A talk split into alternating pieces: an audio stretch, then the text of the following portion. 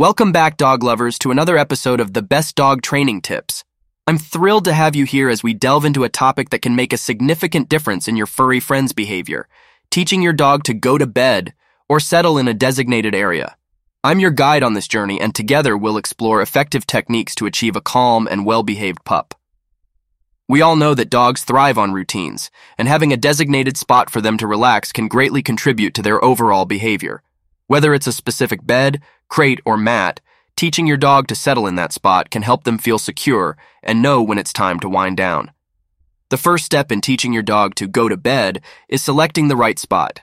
Choose a comfortable area away from distractions but still within the family's common space. Remember, this spot will be their safe haven, so make it inviting and cozy with a comfortable bed or blanket. Now, let's dive into the training process itself. Start by using a command that you'll associate with the behavior, such as bedtime or settle.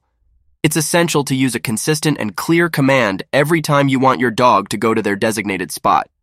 Repetition is key in training, so practice this command multiple times throughout the day. To begin, use treats or their favorite toy as a lure. Place the treat on their bed or designated area and use the command you've chosen. When they follow the command and settle in the area, offer praise and reward. Positive reinforcement works wonders in building the desired behavior. As your dog becomes more familiar with the command, gradually phase out the lure.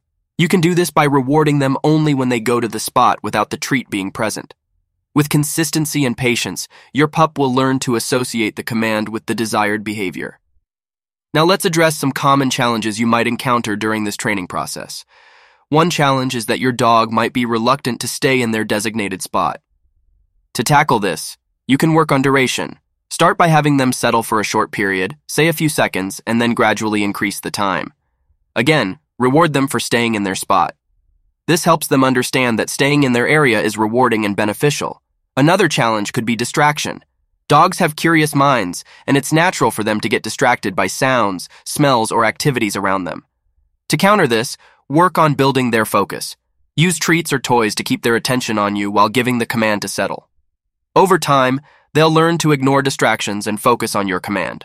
Now let's talk about consistency and patience, two crucial elements in dog training. It's important to be consistent in your commands, rewards, and expectations. The more consistent you are, the quicker your dog will grasp the concept. Also have patience. Every dog learns at their own pace, and some might take longer than others to fully understand the command. Remember that training is a journey, not a destination. Even after your dog has learned to go to bed, it's essential to reinforce the behavior and occasionally reward them.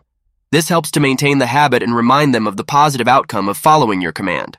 So there you have it, fellow dog enthusiasts, the ins and outs of teaching your dog to go to bed or settle in a designated area.